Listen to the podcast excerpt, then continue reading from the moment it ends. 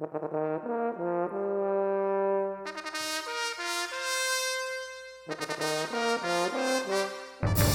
Once and Future Nerd. Book 1 Princes of Jordan. Chapter 3 A Little Blood.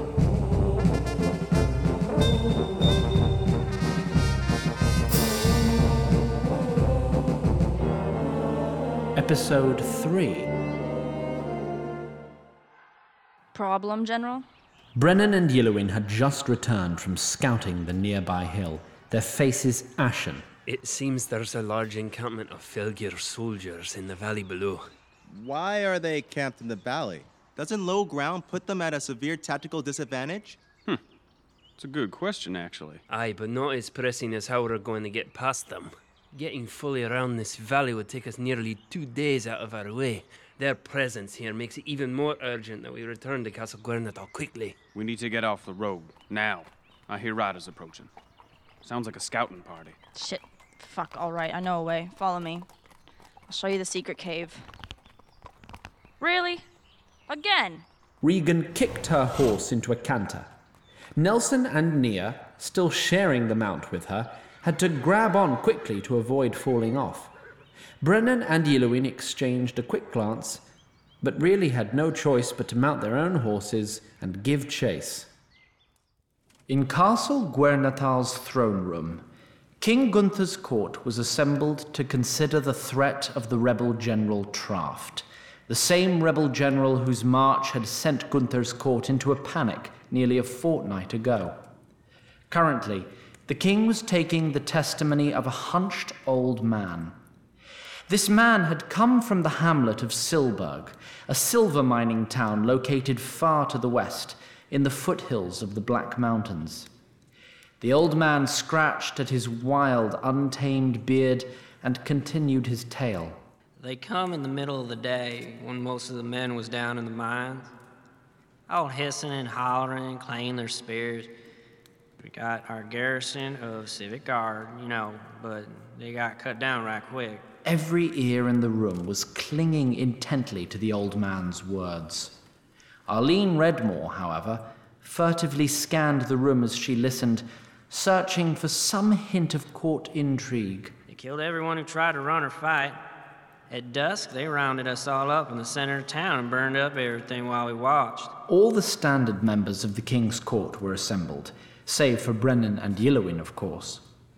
Arlene saw King Gunther with a large retinue of clergy members. Arlene noticed the holy men whispering intently at each other, counter to their typical exemplary decorum. Then their lord comes out. General, you mean? General Traft? Uh, wh- whatever you call him. Whatever he is called in my hall, it will not be a noble title. Yes, Your Grace. I, I mean no offense, Your Grace. You'll have to forgive me. Out west, we ain't got much manners. All we know is to call the guy with the most swords, sir.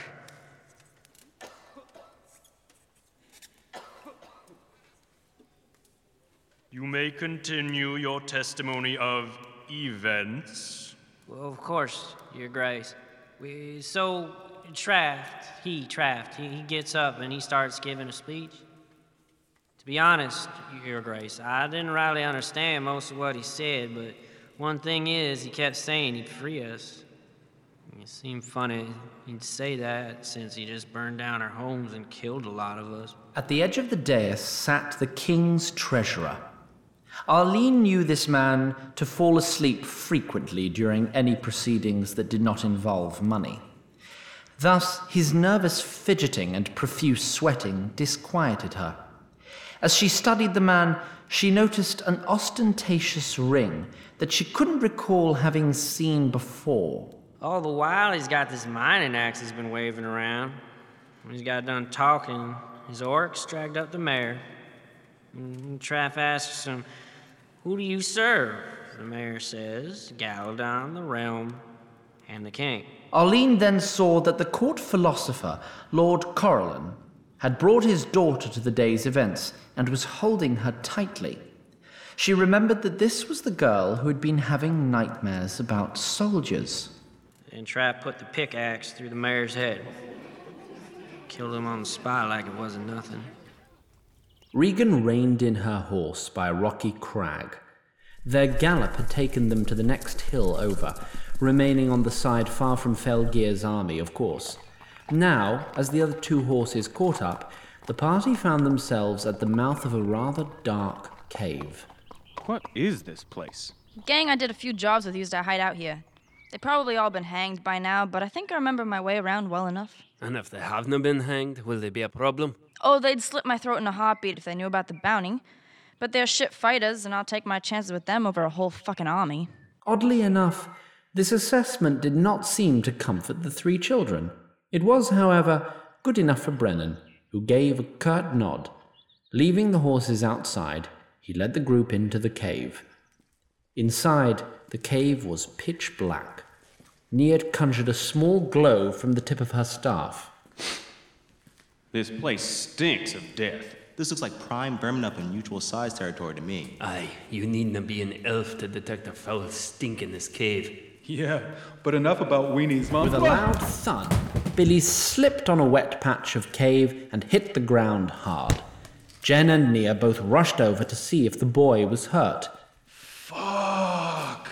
As Nia brought her tiny light close to Billy, it became apparent that there was blood on the boy's hand. Billy, you're bleeding. I don't think that's his blood. Nia's light revealed that Billy had slipped in a small puddle of fresh blood. She moved her staff closer to the wall. A large patch of the rock was dripping with a fresh smear of blood that ran down a side cave. Well, this bodes ill. Kaltir, go down there with Nia and Regan. See what's bleeding. Do not engage unless attacked. Those three set off down the side tunnel, Nia taking her staff and its light with her. Soon, Brennan stood in utter darkness with Nelson, Jen, and Billy. You alright, baby? Yeah, no big deal. Billy, not now. Jesus. A few minutes later, Nia, Regan, and Yellowin were still following the trail of blood down the side tunnel. I hear shallow breathing up ahead. Someone is alive in here, but barely. Am I the only one who smells shit? I do. What's the matter with your nose, splinter pole? can't always smell of your own feces. It's hard to tell the difference. I wonder what you'll smell when I put my boot. Kaladin's mercy. The light from Nia's staff revealed disembodied human entrails. As she raised the staff, they saw the body to which those entrails had until recently belonged. A lightly armored woman, still breathing and crawling laboriously towards the end of the cave, where a neat line of similarly armored corpses sat with their throats cut. Nia, Regan, and Yellowin knelt beside the dying woman. What happened here? Ambushed. By who? Arona? Do you remember me? Of course. Your name is. Uh, starts with a. Uh, Galen. right, Galen. Galen, who ambushed you? Arona? I'm here. Kill me. Please. Galen, I need to know who did this. Think. Red banners. Dunno. Sorry. Resignedly, Regan wrapped the woman's head up in her arms. If you didn't know Erona Regan, it may have looked almost sisterly. You did good, Galen. With a quick, practiced motion, Regan snapped the woman's neck. Fear neither cold nor darkness of night. As Nia prayed, Brennan and the young humans awaited her return in the pitch black. Wait, Jen. Don't you have a flash on your phone? Oh, yeah, good thinking. Chilled puddle. I do, but, um, well, it takes a lot of battery, and I, I don't have much left. I think this is a little more important than Twitter, Jenny. This discussion was interrupted by the appearance of a faint orange glow from deeper within the cave. Wait. Well, you can make your own fucking biscuits if you don't like mine, you fucking ingrate.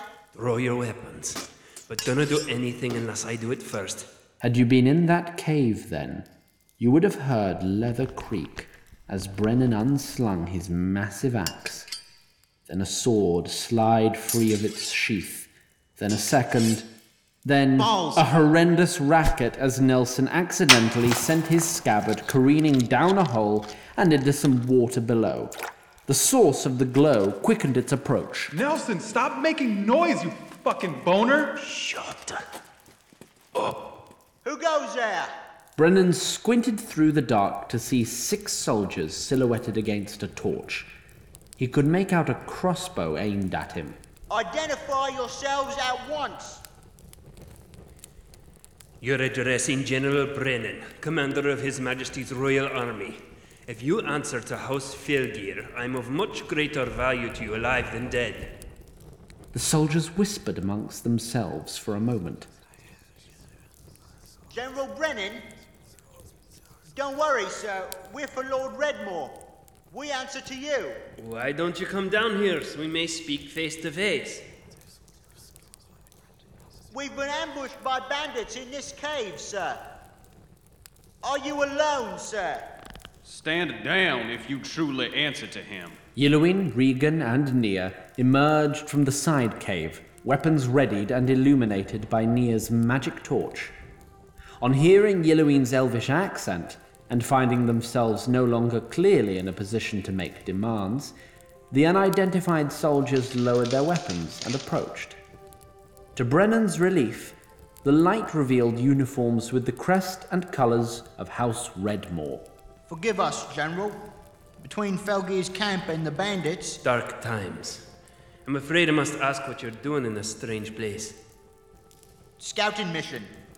Half of me men are on their way back to Castle Guernatal to inform Lord Redmore about Felghir's movements. That's that's Ardel Redmore, Yes, I know who Lord Redmore is.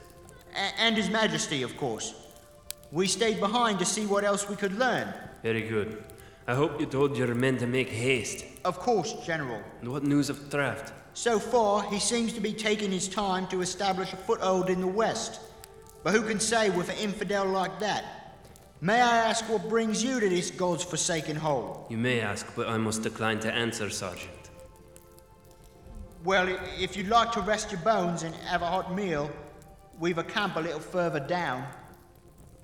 As Brennan and his party followed the soldiers deeper into the cavern, Arlene Redmore conferred with her handmaiden Gwen in her bedchambers.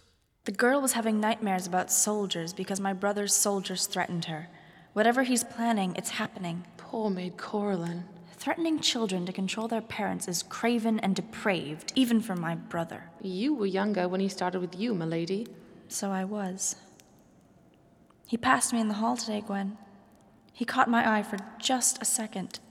It was like I forgot everything we said about him playing his last card. I was just a scared little girl again. A lifetime of fear doesn't vanish overnight. But when the time comes, you will find the courage you need. I pray you're right. And by Galadin's grace, His Majesty's army won't be so easily.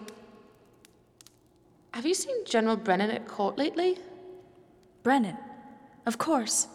He wouldn't be bribed or bent. That's who my brother plans to kill. I need you to warn Brennan second in command. Brennan himself had laid down to rest with the rest of his party beside a subterranean lake where the Redmore scouts had made camp. Unfortunately, neither Gwen nor Arlene were there to warn Brennan when the Redmore men drew their knives and crept towards the slumbering general. For